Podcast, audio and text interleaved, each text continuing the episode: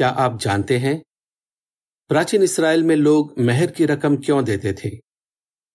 जब एक लड़के लड़की की शादी तय होती थी तो लड़का या उसका परिवार लड़की के परिवार को मेहर की रकम देता था।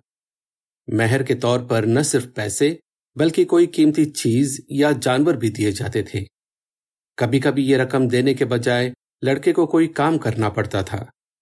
उदाहरण के लिए, याकूब ने राहल से शादी करने के लिए उसके पिता के यहाँ सात साल काम किया। लेकिन मेहर की रकम क्यों दी जाती थी? बाइबल विद्वान कैरल मायर्स ने कहा, प्राचीन इसराइल में एक लड़की अपने पिता के यहाँ खेती बाड़ी में हाथ बटाती थी। लेकिन उसकी शादी के बाद उसके पिता के यहाँ काम करने वाला एक व्यक्ति कम हो जाता था। इसलिए मेहर की रकम, मानो उसके काम के मुआवजे के तौर पर दी जाती थी। मेहर की रकम की वजह से लड़का लड़की के परिवार के बीच का रिश्ता भी शायद मज़बूत होता था। इसी रिश्तेदारी की वजह से वो एक दूसरे की मुसीबत के वक्त मदद करते थे। इसके अलावा, मेहर की रकम से पक्का होता था कि एक लड़की की सगाई हो चुकी है और वो बहुत जल्द अपने पिता के घर से निकलकर अपने पति के घर जाएगी। मेहर की रकम देने का मतलब ये नहीं था कि एक लड़की कोई चीज़ है जिसे खरीदा या बेचा जा सकता है। अंग्रेज़ी किताब प्राचीन इसराइल में लोगों का रहन सहन और प्रार्थनाएँ में लिखा है। लड़की के परिवार को पैसे या कोई चीज़ देने के रिवाज से लोगों को लग सकता है कि इसराइलियों में शादी लेन देन जैसी थी।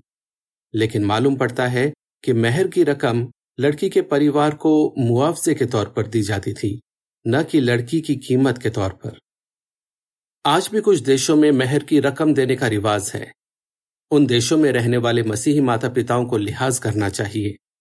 उन्हें ज़्यादा पैसों की मांग नहीं करनी चाहिए। इस तरह वो दिखाएँगे कि वो पैसे से प्यार करने वाले या लालची नहीं हैं। दूसरा तिमुतियुस तीन का दो। अगर वो ज़्यादा पैसे मांगेंगे तो दूल्हे को मेहर की रकम जोड़ने के लिए शादी की तारीख शायद टालनी पड़े। या अगर वो एक पाइनियर है तो उस पर दबाव आ सकता है कि वो अपनी पाइनियर सेवा छोड़कर पूरे समय की नौकरी करे। कई देशों में सरकार ने मेहर की रकम के बारे में कुछ कानून बनाए हैं। ऐसे में मसीह माता पिताओं को वो कानून मानने चाहिए। क्यों? क्योंकि बाइबल में लिखा है कि मसीहियों को ऊँचे अधिकारियों के अधीन रहना चाहिए और वो कानून मानने चाहिए जो परमेश्वर की आज्ञा के खिलाफ नहीं है। रोमियो तेरा का एक। चित्र शीर्षक मेहर के तौर पर जानवर भी दिए जा सकते थे। लेख समाप्त।